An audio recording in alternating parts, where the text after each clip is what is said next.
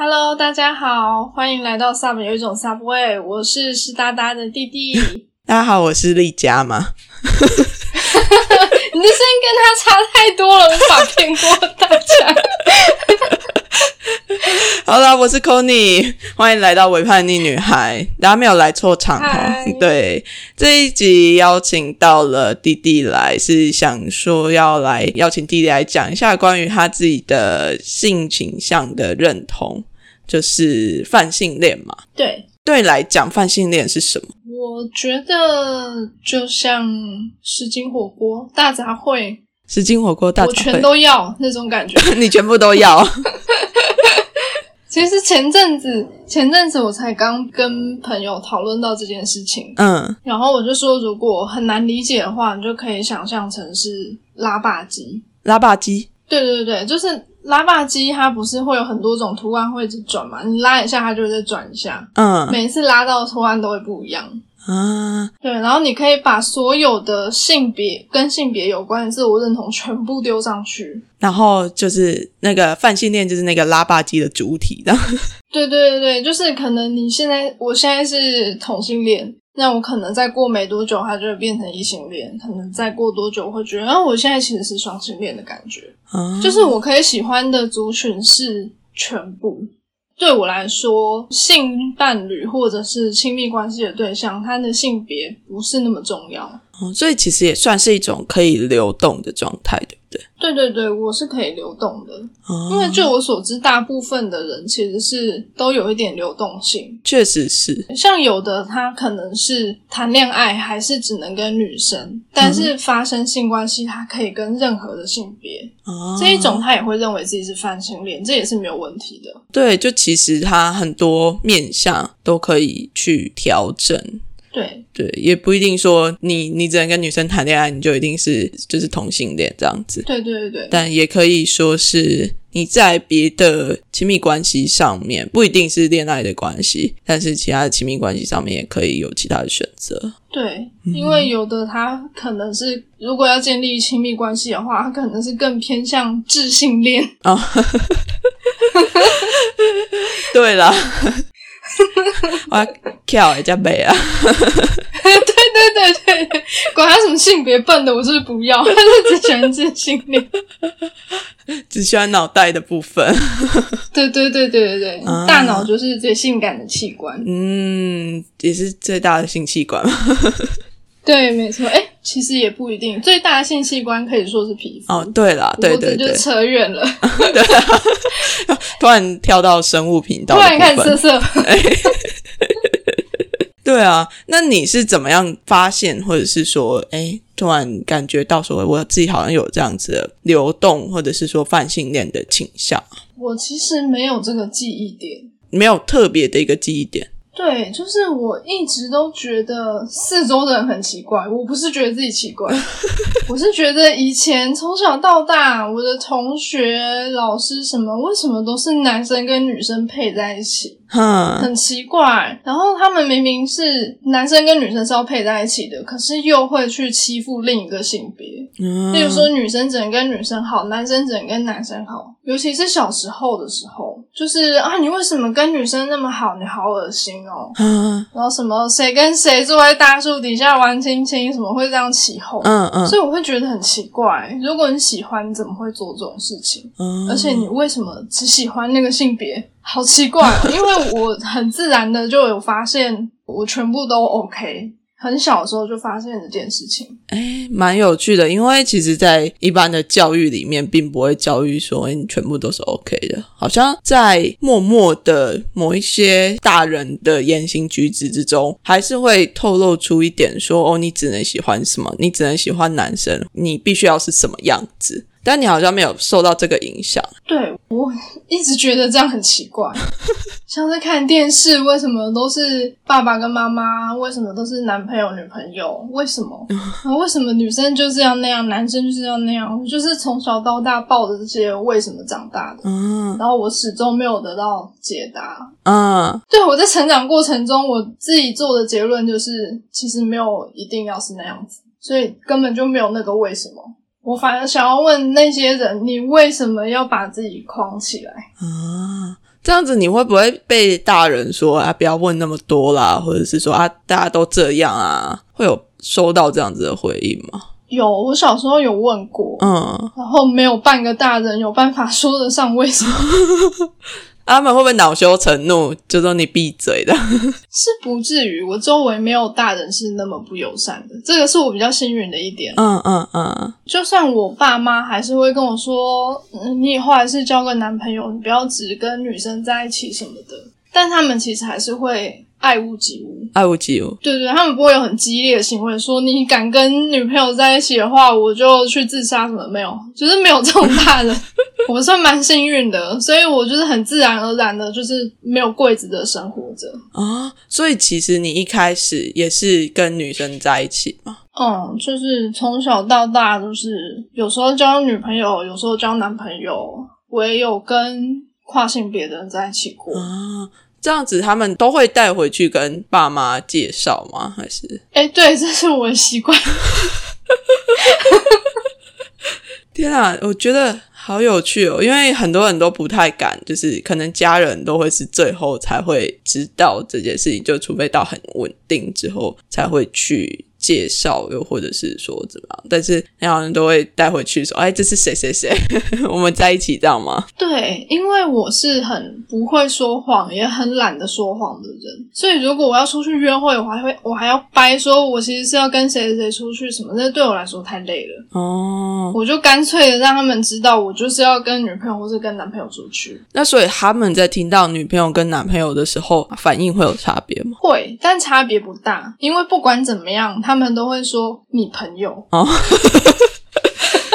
不管他的性别，他就是你朋友。对对对，所以他们都是还是比较避俗一点，不会像我这么开。好了，那其实就算是这样子，我觉得他们的那个能够接受的程度也是蛮大的啦。就我觉得，说你朋友是那个家长最大的温柔，在他们那一辈的人来说，嗯，对，就是他们不阻止我，嗯，他们会任我发展，只是偶尔会念一下，说你还是找个男生结婚什么的会比较好，这样。但是随着年纪增长，他们也放弃这件事，不再劝你了。对，因为原本应该。会抱持着一种幻想吗？会啊，会啊，还是总有一天会结婚的。对，就还是觉得我应该还是要结婚啊什么的。甚至前几年已经跟我说，你不生小孩没关系，但你还是要嫁人吧。然后到现在已经连结婚这件事都不提，已经全然的放弃了。没错，我觉得这是一件好事啊，不然他们一直在旁边念，我觉得非常好，也会有点压力，会吗？还是不会？会很烦的，从我二十五岁念到我真的真的太久了。他们该不会说，哎，再不结婚就怎么样怎么样？他们是希望老了之后，我还是有一个伴可以照顾我，就是生活上有一个互相照应的对象。但是对我来说，这一直以来也不见得非得是亲密伴侣才能做的事。哦，也是啦。对啊，我可以找七个炮友啊，一人一天，一天轮一个。对对对对对对。这也是没有问题，这个他们可能不太能接受了。城市里的游牧民族了没有？对啊，那这样子你在 BDSM 的部分会跟家人分享吗？嗯，他们有知道，然后他们有知道。对我就是用一些比较隐晦的方法，比较潜移默化的方式让他们知道。例如是什么方式？嗯，例如说，有时候进行一些调教之后，身上会有一些痕迹，例如说膝盖会淤青什么的。嗯嗯。然后我妈就问说：“啊，膝盖怎么？你刚刚是跪？”跪着，我就说对啊，我在跟那个人讲电话啊，当然还是碎念一下，就干嘛要这样啊？但是他也是默默会接受这件事情，然后会理解到那个人跟我之前会说的男友或女友是不太一样。哎，这好有趣哦，它其实是一个蛮细微的让他们知道的方式，不是那种非常直接的冲击。对，直接冲击的话，对我们双方来说都不太好，就是他们一时之间会难接受，然后他们也会丢很多问题回来给我，就是我无法消化的问题，所以这会变得比较麻烦。所以其实这算是一种默契啊。对，算是。哎，我们就问到这里就好了。好。对啊，好，那为什么你们那个时候会想要开始录 sub 有一种 sub 味？哦，这个其实是丽佳的关系，就是他之前只是一个上网的人，这个梗去听我们节目就知道，他以前只是一个上网的人，然后他就被认识的一个人邀请去上那个人的节目，嗯，嗯。上了两次，然后我们听了之后就觉得，其实 BDSM 这件事情，你光是这样两个小时是讲不完的。对啊，对，对，然后再加上他去上别人的节目，明明是嘉宾，但是他就是因为个人人格特质的关系，有一种反客为主的倾向。嗯嗯嗯，所以我们一群朋友就建议他干脆自己开节目，这样要讲什么就讲什么，对，然后也是自己的主场，他就不会有那种反客为主、害人家很尴尬的那个现象出现。所以他就哦好啊，就开了。然后他就想说，他其实什么都不会做，他也不会剪片啊，不会什么的。所以他就问我要不要跟他一起，我说好啊，然后就开始了。就是好啊，然后就节目就开始了，这样。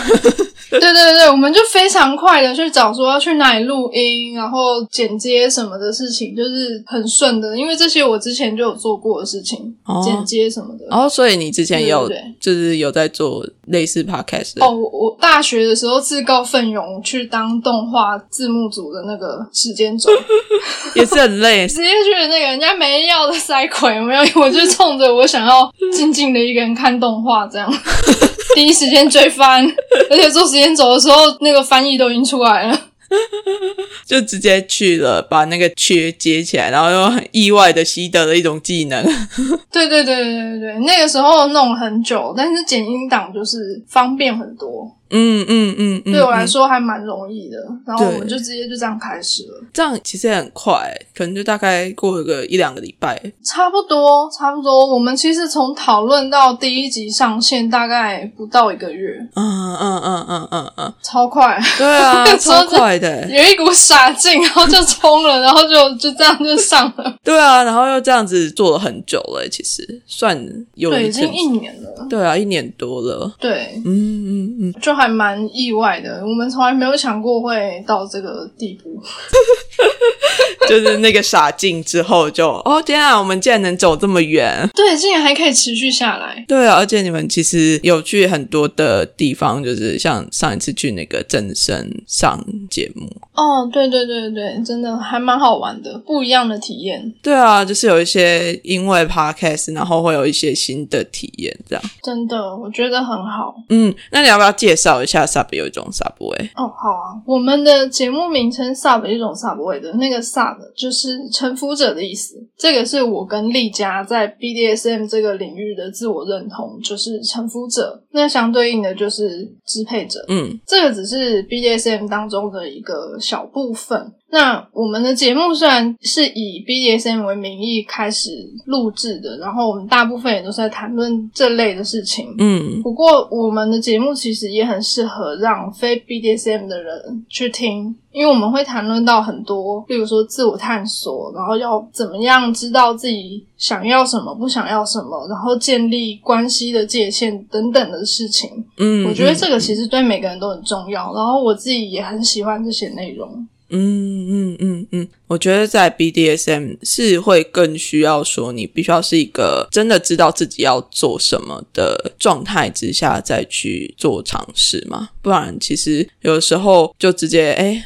我不知道干嘛，然后就去投进去，有时候反而会吓到嘛，或者是说，哎，不知道自己能够往哪里去。对，但是其实那样也没有关系，因为大家都是边做边学嘛。嗯嗯，只是你还是要有一些认知，例如说，很多人会觉得，呃，因为你是 S，因为你是 N，所以我就可以对你怎样怎样，我就可以不尊重你，或者是你就应该要为我负起什么样的责任。但这个不管是对 S 或是 N 来说，都是非常不礼貌的。嗯嗯，但其实这个套用在人际关系中，你也可以发现，你本来就不能够对任何一个人做这种事情。是啊，对啊，对啊，对啊，对啊，对，这很这蛮基本的。对。但有时候在某一些特别的状况之下的时候，人们好像就会忘记意说，哎，我们应该要做这些事情。对，大家都会忘记 BDSM 是要约好的。嗯嗯，这有点像是有时候啊，同志会被抱怨，是因为他们会觉得同志会未经他们的同意就对他们干嘛干嘛。嗯，但这个其实只是一些刻板印象或是错误的认知。嗯，对啊，我们其实大家都会有一个基本的界限，就是我我才不会对你干嘛。对对对就是很多男生不是都觉得说，gay 靠近他一定是想要干他的屁股什么的，就有事吗？想太多，你以为自己是谁？对啊，也不看脸。然后我之前听到一个笑话，就是连女生都不想要你，你怎么会觉得 gay 想要你？对，对啊，真的是自我意识高涨到一个完全不知道在干嘛，有点地图炮，但我觉得很好笑。对啊，就是很多的，我觉得很多的误解都是来自于害怕啦，对，就是不理解，然后就会觉得说，哦，你们怎么都这样？但是事实上，在理解了之后，就会发现说，诶，这些东西它其实都有自己的脉络，而且当你在那个环境状况之下的时候，你可能也会采取这样子的行动，或者是说，你可能也会做这样子的事情。对。那你们的节目主要是在讲异性恋的 BDSM 吗？我是蛮好奇的是，就那如果之后会有讲同志之间的吗？该怎么说呢？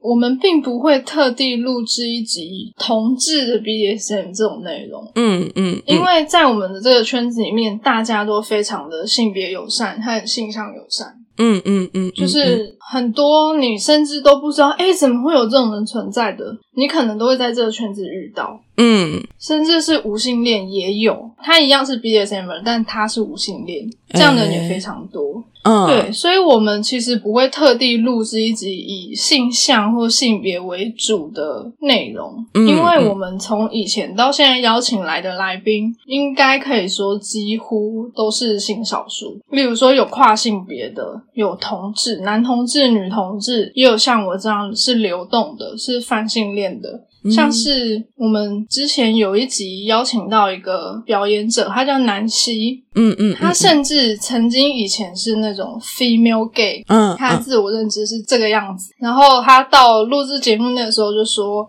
他现在其实是会有一种，他是 gay 是男性，然后把自己装扮成女性这种性别扮演的感觉，他觉得很好玩。嗯嗯嗯，就这种现象也是有。所以我们其实并不会特地去讨论这个，因为我们邀请来的人本身就是这个样子，这感觉就是很自然吧，就有点像我们平常会讨论早餐店的大冰奶这样，很自然的，很生活化。OK，所以就是等于是说，在 BDSM 圈里面，它本身就是一个，因为它已经是一个性别非常友善的一个圈子了。对，所以其实不管在里面，它是任何的性别，其实都是因为 BDSM 可以聚集、被凝结在一起。对对对对，甚至你可以看到很多活动场合会有很多的俗称的三性或是伪娘会出现。嗯，就是这个圈子对他们对性少数啊。等等的这些族群来说，有一点像是可以完全解放自己做自己的地方，所以你可以看到各式各样平常在路上不太会看到的人，我觉得还蛮好的。嗯嗯嗯嗯嗯。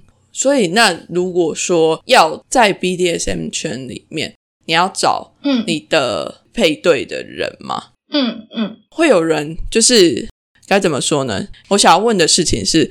呃，像我们女同志嘛，就是可能要找女同志的话，我们就必须要去找一个社群，女同志的社群。那如果是女性想要去找另外一个可能女性的，如果是 S 想要找女性的 M 的话，那他们会怎么样去做这件事情？又或者是说他们会去怎么样确认对方是 OK 的？嗯，我觉得就是先从参加。比较开放性的活动开始，就是非玩乐场合比较安全的，例如说讲座，嗯，像是我们圈内有一个系列活动叫做女爵工坊，嗯嗯嗯，它就是限定只有生理女可以报名参加。哦对，所以你在里面其实就非常容易遇到女同志。哦，那其实如果是纯调教项目，例如说是没有性交行为的调教项目，你要找实践伙伴的话，大部分人其实不太会挑性别耶。嗯尤其是你找的对象是女性的话，例如说你是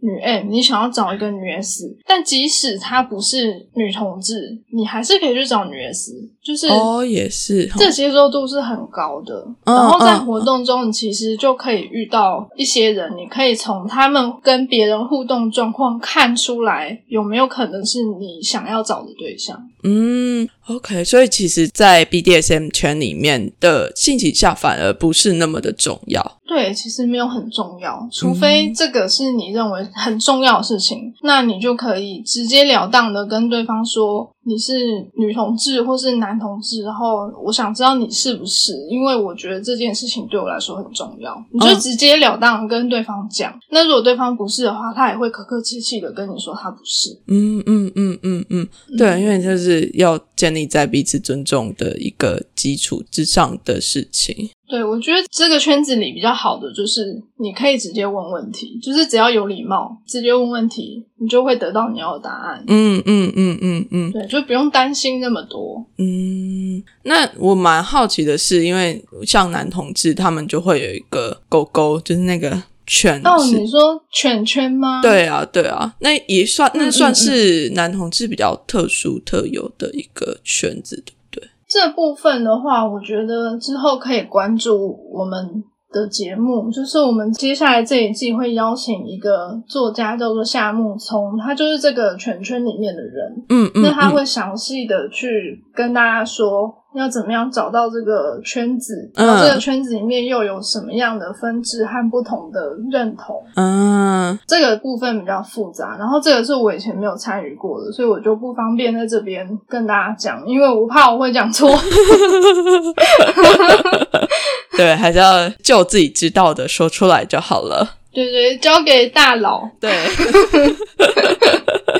啊，好有趣哦！就是它虽然说好像是一个相对于少数的圈子，但是那个圈子里面是非常的复杂而且有趣的，我觉得是蛮值得大家去听听看。就大家如果有真的很好奇的话，就可以去听 Sub 有一种 Subway 里面真的邀请到非常多的来宾来讨论。然后我就觉得说，就是他在这些讨论的时候，其实就像你刚刚讲的，在这个圈子里面，他的那个性别是什么，好像不是那么重要，嗯，而是重要的是说，我们必须要真的去彼此尊重彼此的需求，然后彼此尊重彼此想要什么，不想要什么。对，对，我觉得这传达出来的概念是我们现在非常传统的，可能在性教育里面也是一直想要传达出来的事情，但是在这个 BDSM 圈里面，我觉得就是相对自由的一个环境里面，它就是直接都一直在实践了。真的真的真的，嗯最重要的是你想要什么，你真的知道吗？对啊，就算不知道想要什么，就去试试看就对了。真的，因为像是光是性向探索这部分，很多人就遇到很多困难。对啊，嗯，因为可能他想要的跟他现阶段的生活落差太大了，所以他会怀疑自己想要的那个到底可不可以去做。对对，很多人会这个样子。那好，我们再跳回来，就是 podcast 的部分。好，那你自己有在听其他的 podcast 吗？就是会有推荐其他的性少数的 podcast 吗？嗯，我最常听的 podcast 是润南。嗯嗯嗯嗯，对，润嗯南，嗯嗯我自己也蛮喜欢他的 podcast。嗯嗯嗯，那其他的话，我就是东听听西听听，因为我时间时间没有很多，然后有时候其实是会听一些像是讲鬼故事的，所以 就跟这个比较没有关系。对对对啊，podcast 也是，就是你自己舒服就好了，选你自己喜欢听的就好了。对，真的。不嗯过如果是跟 BDSM 相关的话，还有另一个节目叫 BDSM 跷跷板。嗯嗯嗯嗯，大家也可以去听听看，因为他们还有很多他们的风格跟我们差很多。嗯，就是如果你喜欢那种比较知性的，知性。可以去他们那边你们不知吸收性吗大量的对，知性，我们是干话，他们是知性，他们是两个非常有气质的女孩子。对对对，就是如果喜欢知性风格的话，可以去他们的节目里面吸收大量的知识。这样。有啊，我觉得听你们的节目也会有很多的资讯在里面，只是包装在干话干话里面，对对，要从干话里面抽丝剥茧出来，也是不错啦。所以有 BDSM 跷跷板，对，嗯，BDSM 跷跷板，好哦。那再来，我要进入到一个评分的阶段。就是好，你自己有多喜欢？就是目前这个会流动的泛性恋的倾向，一如果是一到十分的话，嗯，你知道我收到你的访纲的时候，我就直接把这一题圈起来，嗯，因为我觉得这一题是最难回答的，真的。对，就是我其实应该会想要给五分，五分。对，喜欢的部分是，这让我觉得自己跟别人不太一样，这是我的特别之处。就是你很难在这个世界上再找到一个跟我类似的人，嗯，其实真的很少。对，对，每一个人都说我很奇怪。但 我觉得奇怪是一件好事。对对，我也这么觉得。嗯，这是我会喜欢的部分，但我不喜欢的部分就是，就算是泛性恋这样的词汇，对我来说都不见得好用哦。它的包含的面向还不够，对不对？不够，就是感觉应该再发明出一个什么词汇来使用，因为泛性恋还是太过单，会让人家太执着于这个框框里面，它还是会有一个框框，嗯。而我是不喜欢框框的人，就像有的人会说：“哦，那你是泛性恋的话，你是不是不能够怎样怎样怎样？”然后我想说：“不会啊，为什么会有这种问题？泛性恋为什么还能够不能够怎么样？”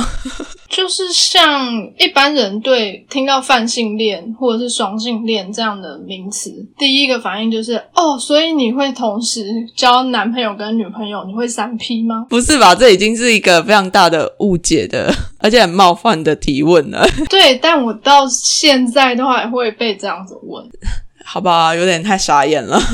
对，就是因为这样的误解很多，所以会让我觉得，是不是有一个名词可以让大家一看到就不会有那么多的误解？哦，可是我觉得这好像蛮困难的，可能是因为某一个词汇对于那些人来说还太新了，所以他们还不知道怎么样去解释。然后就只能用自己已知的想法对对对，可是可是走在前很前面的，例如说，有时候我会去看一些国外的论坛，他们其实已经在开始讨论有没有办法再找出一个什么词汇啊，然后代表的颜色啊什么之类的。去讲跟我有同样感觉的人，我觉得完全是可以，就是因为性别这种东西对我来讲，它就是一个无边无界的，你永远都有一个新的性别或者是新的词汇需要，就是可以被创造出来来代表任何你希望的样子。对对，真的是只有如果只有男女，这个真的是太少了。然后甚至到现在的这些性倾向的词汇，我也觉得好像还不够。因为台湾在翻译这些词汇的时候，蛮就是速度会再慢一点点啦。对，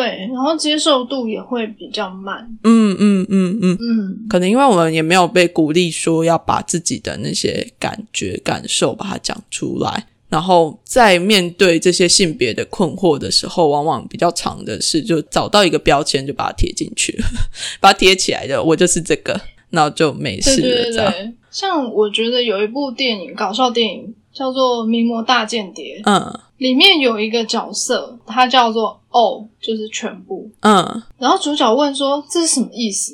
所以你是男的还是女的？然后他就跟他说 “all is all”。我觉得这句话真的是太棒了，我觉得很，我很想把它拿来自己用，就把它变成你的那个你的 quote，就是哎，我这我就是 all is all，弟弟就是弟弟，全部啊，没什么好解释的，全部就是全部。对啊，好像真的不需要说，哎，你就是哪一个部分，你就是你就是什么样，就是什么样啊，我就是我就是这样。对，没错。嗯。对，嗯，所以我给的是五分，五分，就还在寻找一个更能够有包容性更大的词汇来放在自己身上。对，但我觉得这个是需要全世界的人一起努力的事情。嗯嗯嗯嗯嗯，嗯，对这是社会氛围的问题。对啊，就是你大家应该要学着不要再贴标签在别人身上。嗯，我觉得这是最终极的，终极最终极的就是我们没有人会需要任何的标签，我们就是我们自己这个样子。对啊，希望有生之年可以看到。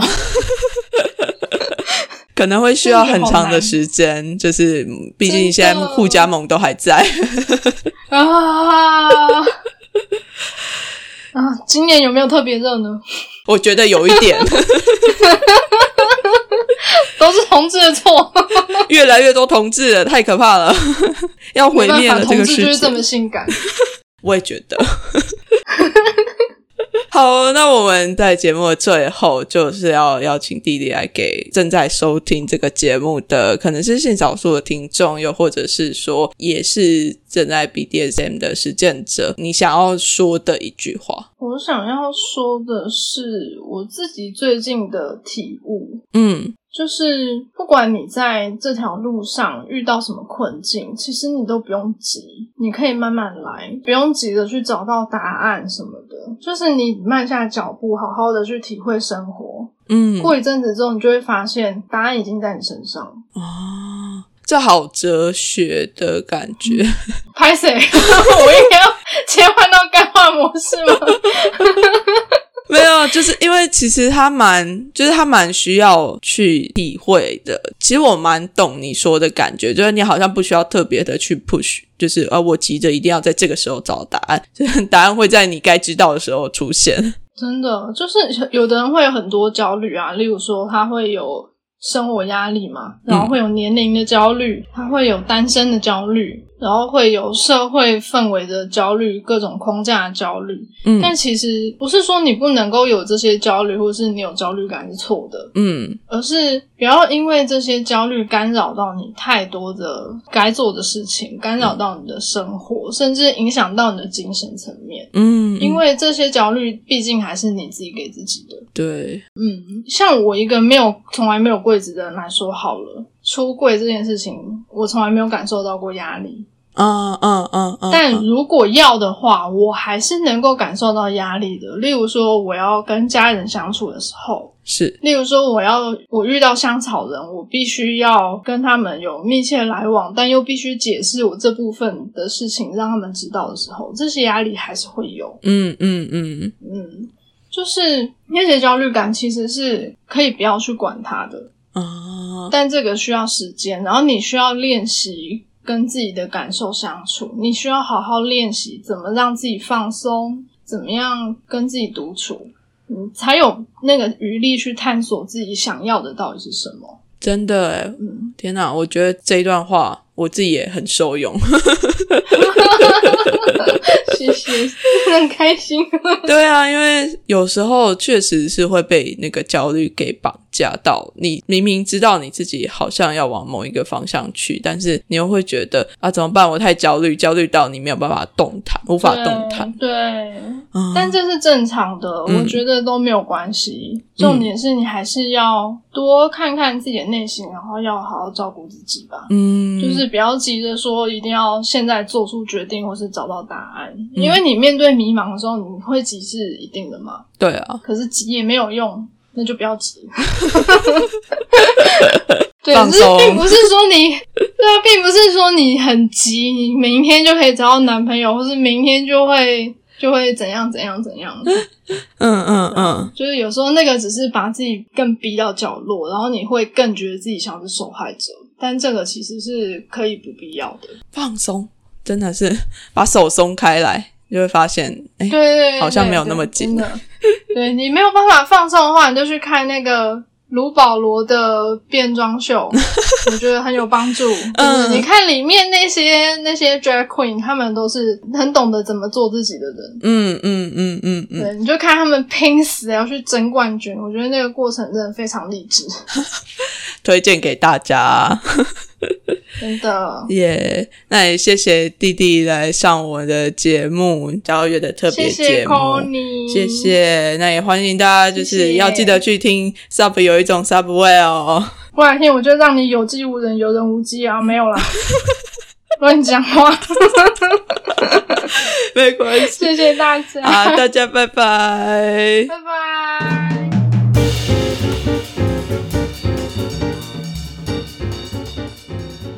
Sexual 就是泛性恋的英文。